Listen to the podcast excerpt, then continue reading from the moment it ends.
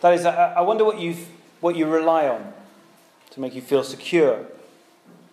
See, some of you will rely, and maybe this is right and to a degree, that you rely on your ability, uh, your minds. Whether you're at work or you're in a, a social situation, you think that with your great ability, that you probably can do this to a degree, you can, you can persuade people. You might even be able to manipulate people to a relative point of credibility. You might even call that safety. It brings you, though, a sense of security, doesn't it? And linked with that kind of security blanket is the fact that some of you, because of your minds and your abilities, you've got good jobs that will bring in good wages. So you'll spend to secure your place amongst your peers. Hey, look at me, aren't I doing okay? And also, you might even save a bit as well, just, just to kind of have a bit of a security buffer for the future. That is, you feel that you can buy your way out of trouble to a degree. Your money, your wealth keeps you secure. And for some of you, it might be just you know, your property, your equity that you have in a, in a property that you own. That will bring you a sense of security, won't it? For some of you, it's just the fact that you're those kind of diligent personalities. My father in law is one of these people. He is careful about everything. If he was traveling to London, he would probably travel a week early just in case he missed the meeting. It's a kind of contingency. That's what I call, I call him Mr. Contingency. You know, you're the kind of person that double locks every door. You put, always put the alarm on. You risk assess going to the kitchen. You know the kind of people. And we live in a culture, don't we, which encourage the blossoming of industries to play on those kind of insecurities. But, but for some of you, it'd be other things, won't it? That you are a, a parent, or that you turn to your parents. They're your secure, there's your security blanket. You know that whatever happens to you, you can turn to them. For others, it will be friends, I'm sure. See, where we find our security is a very personal issue, but it's also an issue corporately and also nationally as well. Where will we find our security? As, for example, church changes a bit. We change time. Some people might come, some people might go. Where do we find our security? More widely, why do, why do so many countries spend so much money on, on defense, for example? We need security. We feel that need, don't we? And we know that need. So, nationally, do, do we now look to this majority government as the answer to all those kind of deep rooted realities? One indicator shows that this is a very current issue for our, for our country is the fact that something like anxiety and depression is an epidemic of our time, as it was recently described in the Telegraph. See, we may be more wealthy than we've ever been before in this country, but there are more cases of clinical depression, and we are, for various indicators, the unhappiest that we've ever been. What about you, though? What do you rely on to make you feel secure? And how is that thing that you're relying on working out? Is it that dependable? See, this question matters. It matters really now, and it mattered then, as we look at the context here in 1 Samuel uh, chapter 8. Because it's an extraordinary expose of people who really just wanted security. And that is underneath their request for the king that you saw there in verse 5. Now, it's a bit of an aside, but I think it's helpful. Have you ever noticed how the Bible functions in two very particular ways? Of course, it reveals something about God to us, doesn't it? But it also reveals to you something about you. And 1 Samuel 8 is particularly helpful in that. Here's a bit of background, a bit of summary. The people request a king. You saw that there, verse 5. They, they wanted security. Who were they going to rely on? And given the context and what we know of the time, you can kind of understand their anxiety. They were living in a time of huge change. Now, I know we just had an election, it was all very exciting, and there's a bit of change going to happen, isn't there? Especially for those who work up there in, in government and so on. But any change that you experience, that we experience as a nation, that's nothing absolutely nothing in comparison to what was happening in 1100 BC in this area. and uh, to be honest, also around the world. Of course, you historians, you'll know this is the beginning of the Iron Age. So, where before, you know, let's give one example of warfare, for example, it was very local, it was tribal. Yes, of course, it was bloody, but the, the numbers of deaths they were small, limited geographically, limited in kind of death toll. But now, Iron Age, warfare is suddenly expanding massively in scope and in death toll. Wars have become, of course, much more mobile. Iron chariots were used. The, the Bronze Age chariots of before, they just got crushed in the wake of the iron chariots. But you see, in the context of the people that we're, we're seeing here, God has proved himself to these people again and again and again. He is, well, very easily capable of protecting them, whatever circumstance they get into. Just think back to last week in chapter 7. He brought great victory, didn't he, amongst his people? Rescued the ark. Israel what they do though? They find themselves outgunned and feeling insecure a few years on. There's only a few years between chapter 7 and chapter 8. And they say, well, everyone else has got a king that leads them into battle with iron swords. Why not us? That is the question. That's behind the question, certainly in verse 5. Now, you will know that to this point, God had provided regional judges to lead his people into battle. We are nearing the end of the time of Judges. If you want to go back to that history, go back to the book of Judges. But right now, the people feel incredibly vulnerable, given the time, given the nations around them and the, the progress they were making. Samuel himself has this kind of dual role. He's the priest judge. Um, so, what was going to happen? Who would the people rely upon to be secure? Now, the first few verses, they're very interesting. Look at those. Look down with me at verse 1 to 3. Uh, you'll see they make it very clear that Samuel and his family, they're not the option. The people aren't going to look to them to feel secure. Let's look at verse 1 to 3. We see there that Samuel's sons, verse 3, they're corrupt, dishonest gain, they accept bribes, and so on. So Joel and Abijah, however you pronounce that name, they've got no future. They weren't fit for this role of leading. God's people. Now, these verses, it's interesting, verse 1 to 3, even many commentators, they kind of, they just sort of skip over them as a kind of a contextual introduction to this kind of chapter, a setting of the scene before Israel requests their king. But I think verse 1 to 3, and I think one or two people agree with me, is they are so critical in our times because they expose probably one of the most popular sources of security that people search for in our culture today. You see, if Samuel thought the security of Israel lay with his sons, clearly mistaken. And if you think that your security and the security of your children lies with your skill as a parent, well, I hope Samuel is a warning to you.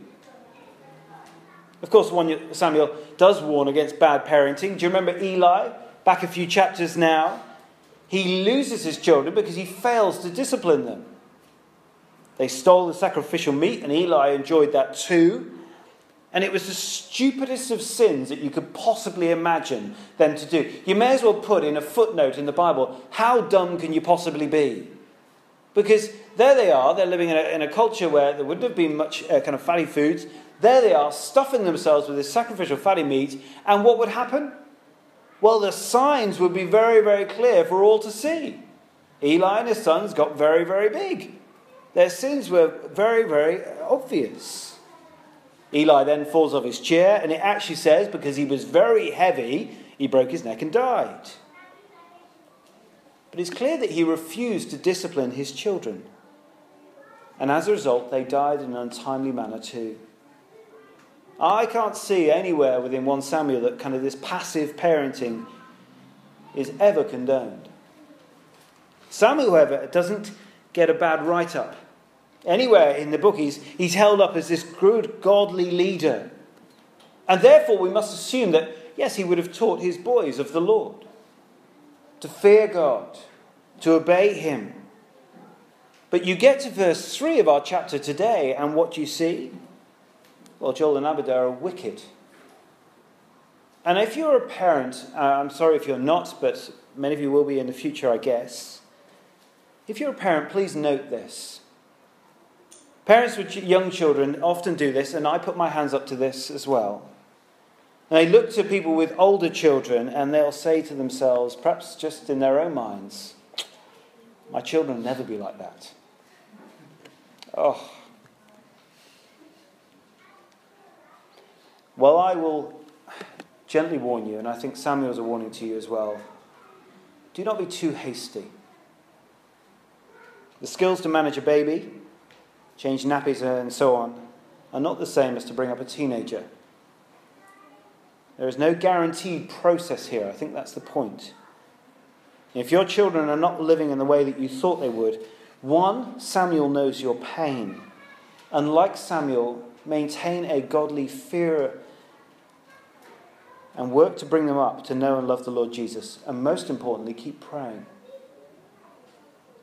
Likewise, if you're looking back to your parents and saying it's all their fault, I would just say take some responsibility.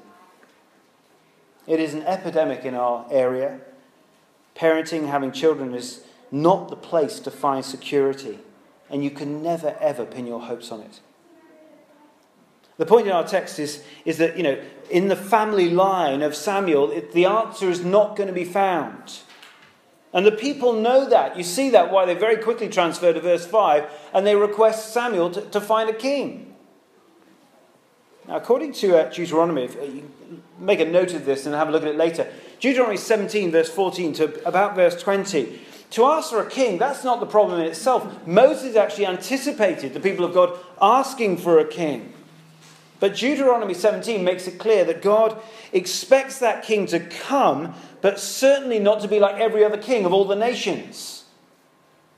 He must be chosen by God, first and foremost, and also he must obey the law of God. People requesting a king is not the problem here, it's the motive behind the request, or it's what they want from the king. And you see that in verse 20. It's what they perceive other nations get from a king that drives them to approach Samuel. Israel, well, they want a hero. Someone they can say, hey, look at our guy. He's bigger than your guy. And Samuel, of course, sees this. And he knows their hearts. And he pleads to them on, on two or three occasions to reconsider this, please. Look down at uh, verse 11 to 18 if you can, very quickly. We're not going to go through this section much today, but have a look at it. It's, it's interesting.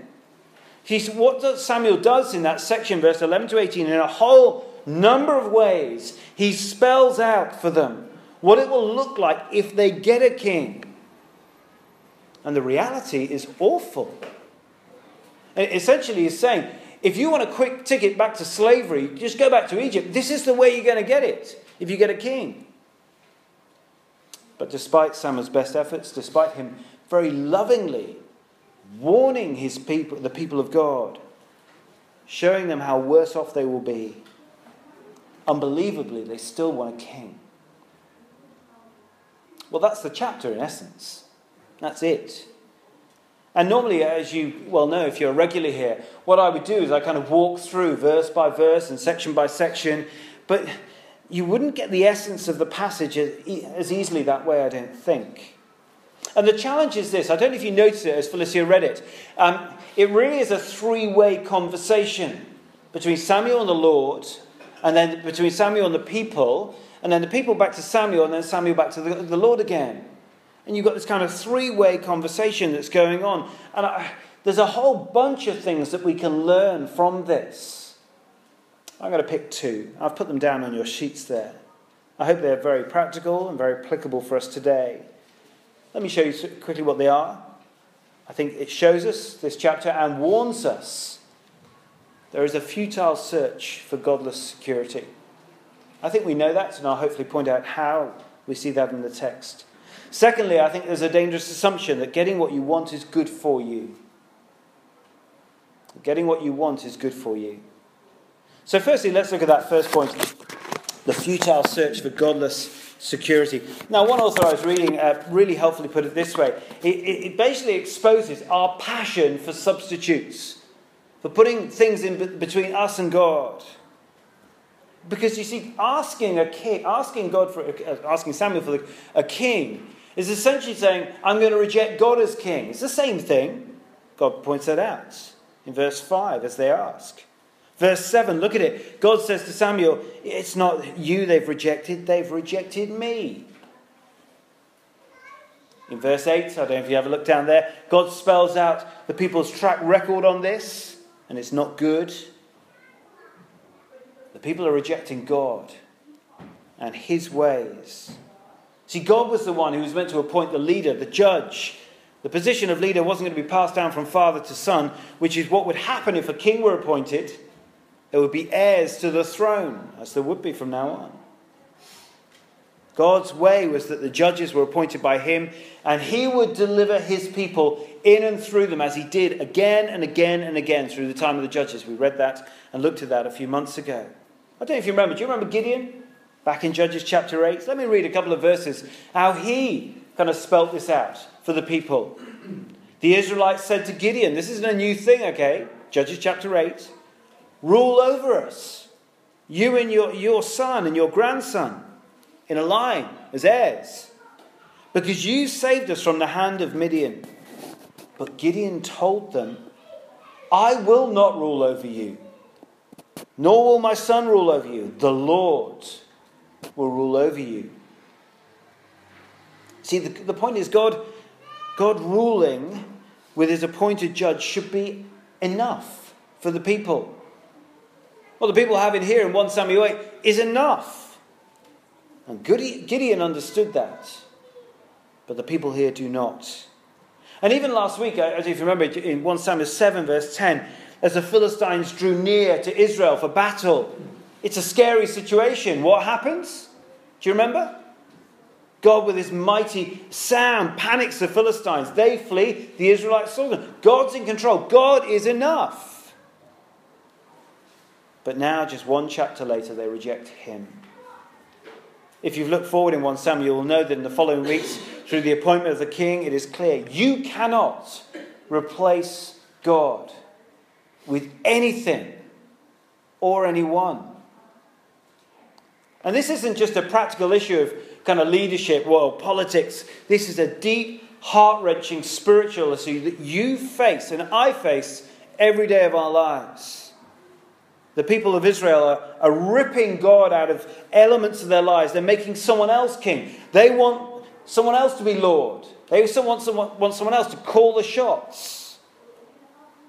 And the problem with that is that none of us are designed to cre- uh, or created to bear the weight of that role. The role of ultimate security has a weight, a weight of glory, C.S. Lewis puts it in his famous book, that will crush anyone other than God. But what does this mean for us today? As you, you know, here in Wimbledon Park, Southfields, or Earlsfield, practical and political solutions, which is what the people are looking for here, you know, they will not provide us something that we all want and need in the battles of our lives. Oh, we'll all build up securities around us. We've got those things, whether it's our money, our background, our education, our family, and we, we feel safe behind those things, don't we? We don't want to be let down. Money will only go so far, though, will it? Won't it? Friends will only go so far. And our families, they'll protect us to a degree. That's a good thing. We want, though, to take something into our marriages that gives us a security for the future. We want to, to take something as we go and visit a friend or a loved one in a hospital when the news is bad that won't let us down. And we want to take something into the office, don't we, when we know that our boss is going to absolutely rip into us. We need something that's more than what we've got right now. See, 1 Samuel 8 reminds us that these are not just leadership struggles, this is a spiritual issue, something that we can't practically muster up ourselves. We're made in the image of God and for His glory, and that should alone provide us with all the security within our lives. God is enough. That is what is being shouted out in these last two chapters of 1 Samuel. The problem we have is that we all turn our backs on him. We all rebel. The Bible says we all sin, of course. And our sin is the reason that we feel this absence of security in our lives. In our rebellion against God, we, we have run from the one from whom we are made and for whom we are made, where all our security ought to come from. So it's no wonder that we begin to feel insecure in various elements of our lives. I remember a few years ago, I've told you this story before. I lost Zach, my youngest boy. He was quite young, he was about three. I lost him in Gatwick Airport, um, you know, like the busy terminal area. No panic, obviously. I told him to wait in a certain place. He didn't. He disobeyed. He ran off. It wasn't because I was careless, it's because he was stupid. And spiritually, we do the same. We ignore God, we run off, and we can find ourselves aimlessly kind of wandering around, grabbing at any leg that we can find for some security, wondering if it might be the leg of our parents. And that's exactly what Zach was doing. Spiritually, that's us, isn't it, sometimes? See how relevant this is? We might not look at other nations like the people of God were here, you know, looking out and say, oh, they've got that, they've got that. No, but we do look at other people, don't we?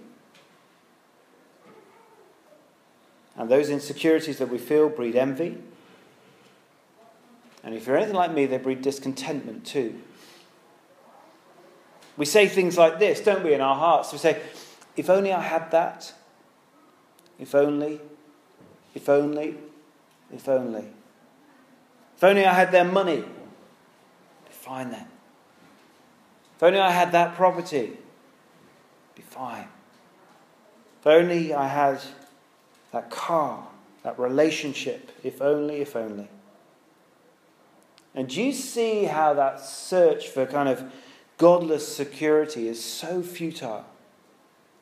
Do you see how destructive it is for you and for so many? We need to remind ourselves what God has given us, not what God, in His loving, fatherly care, has withheld from us.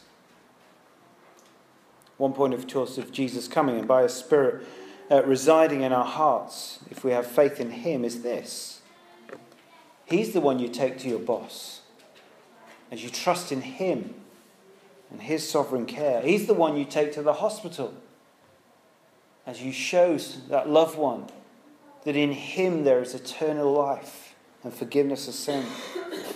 You take Him home with you when you're lonely. You take Him with you when you're in pain. You take Him with you when you're sad. He is with you and He is absolutely enough. He will never leave you and He will never forsake you. Matthew 6, verse 31 and 32, Jesus warns his listeners to not be like those around them. They're looking for security. Are three things there of buying clothes, eating and drinking various things. And what does Jesus say? He says, Don't worry. He says, Seek first the kingdom of God and his righteousness. Just like 1 Samuel 8. You see, we won't find our ultimate security by buying food and clothes and, and fine drinks, but being married and having children, earning well. Jesus just says, Trust me and my kingdom power. It brings forgiveness of sin and eternal life. Let me finish this point by this. Um, one of the greatest film series of the last decade has to be the Bourne series, beginning with Bourne Identity. All the men are shaking their heads and nodding variously. Yeah, women are kind of nonplussed about it, but there we go work with me on, on this if you can. If you look past all the big car chases and the big fights, what is that film or that series of films essentially about? Don't say music score, although it's amazing. But what is it about? It's a search for who that man is. This man is called Jason Bourne, isn't he? And if you, if you think through the three films, if you've watched them, he has a greater anxiety about knowing who he is than in being, in comparison to being in a, a room full of gun wielding assassins come to get him from the CIA. He's more anxious about who he is than a bunch of assassins. Few assassins, they're a mere inconvenience for Jason Bourne. Boom, boom, boom. It's all over. But the thing that stops him sleeping, the thing that he dedicates his life to, is to find out who he is. Now, why does that grip us so much? See, we're not trained CIA assassins. Not sure, but we're not. But we have the same questions. What is my life for? What have I been put here for? And the insecurity can torture us. And we need to begin to see that the greatest stress and anxiety we feel is because we don't know the answers to these questions, or, more pertinently for many of us, we just don't trust the answers we've been given by God. Be thankful that you don't have to go to a man who's tortured and manipulated you to, to become a lethal assassin. Rather, we go to a loving Creator, Father God, who is running to you now, arms outstretched, waiting for you to come home, home in His love, home under His loving rule. Read Luke 15 if you want to see why. Remember, as we'll see over the coming weeks, it doesn't matter how good or big or strong the king is that you replace God with, the security that you put around you. It doesn't matter how big or strong that is, because ultimately it's futile to trust in godless security.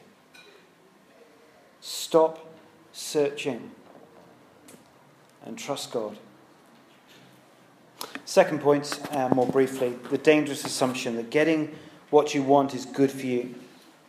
Now, the guy I mentioned earlier, he just put it this way it's our immunity to wisdom. And you see it through uh, this passage, especially in verses 11 to 18. Because what Samuel says and appeals to the people makes absolute sense. It's wise. But the people are immune to that wisdom. What about us? See, Samuel uh, outlines, doesn't he, the implications of what it's going to look like if they get what they asked for a king like other nations. The people, though, we see again and again, twice, they're set on their plan. But I hope you see how truly frightening it is. Let's, a quick run through what happens. Uh, let me give you an outline before I make one particular point. Samuel isn't happy with them requesting a king. Let's see that in verse 6. Verse 7 God says to Samuel, gobsmackingly, obey the voice of the people. Listen to them. Samuel then warns them, verse 11 through to 18, in obedience to God's request of him to warn them in verse 9. And then you get to this last little section, verse 19 to the end. The people refuse to listen in verse 19, verse 20. They want to be like the other nations. Verse 21, Samuel goes back to the Lord. The conversation continues. And verse 22, again, it's so chilling. Look at it. Listen to them. Give them a king. See, if this were a film, I wonder what the music score would be as you get to the end of verse 22. You know the kind of dramatic build up? These conversations flying back and forth between the people and the Lord, and then boof, poof, you know, it's something like really dramatic as it ends. But it's chilling. And I hope you see why. See, God makes it very clear in verse 7 that requesting a king is, is a rejection of Him but God's response is so extraordinary because he gives them exactly what they want. Samuel sends them home. Next chapter, the king's appointed. Now, you've got to think. I, I wonder whether you felt this as you were reading it through. I wonder if you thought, what on earth is God doing here? Has he gone all soft? No. What God is doing here is what he does elsewhere in the Bible on a number of occasions, and many of you will know the, uh, the occasion in Romans 1. He hands them over. He hands them over to get exactly what they want. That is, he says, in giving you exactly what you want, you will get the consequences of your own stupidity. And that will be enough for you. And it was. You see, pushing a door that you know is not what God wants, or, or more popularly, you know, saying that, oh, if a door opens in your life, it must be what God wants and I'll walk straight through it. Well, I'm, I'm sorry to say that isn't biblical at all. The path of least resistance is not always the right one. You know, if so, many of you will say, well, you've heard this, I'm sure. Oh, it feels right. It must be of God. That is nonsense biblically. I put that in the terms of relationships. If you find yourself single and you'd love to be married, but falling in love with someone, someone who God makes very clear in His Word is inappropriate for you, having mutual feelings of affection and so on, it's not always good for you.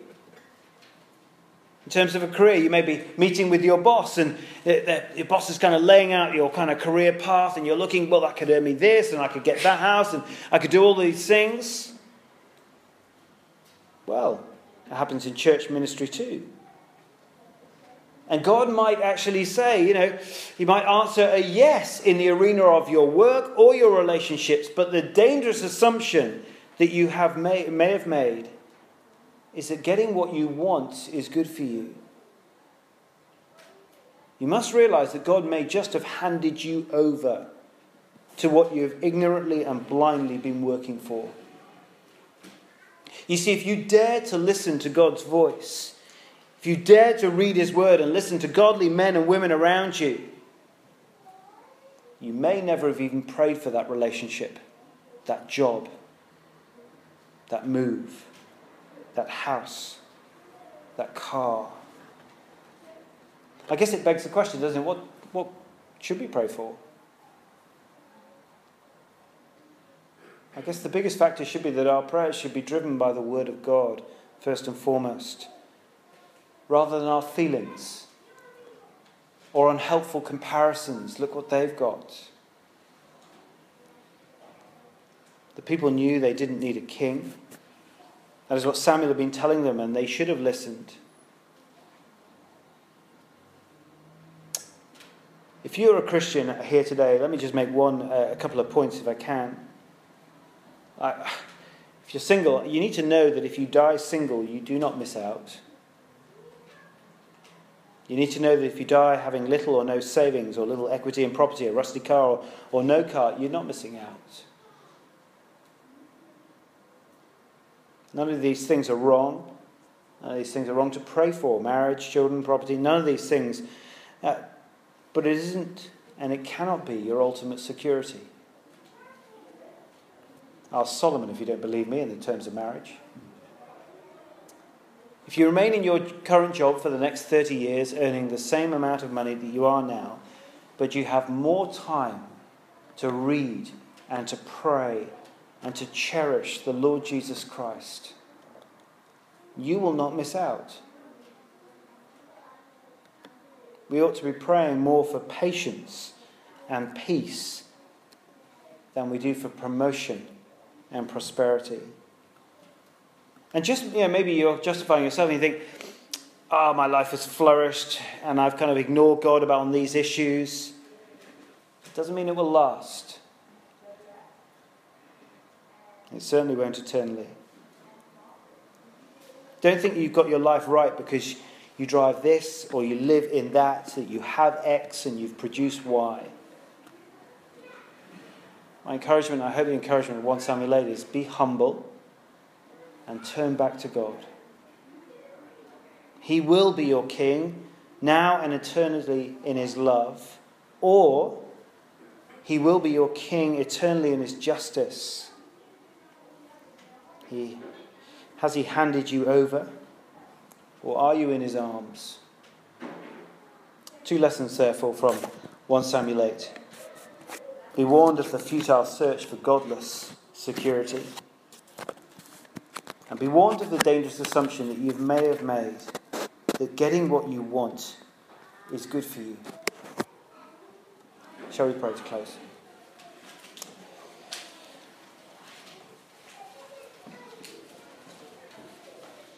Heavenly Father, of a story 3,000 years old or more, there is so much that we can learn. So please give us humble hearts.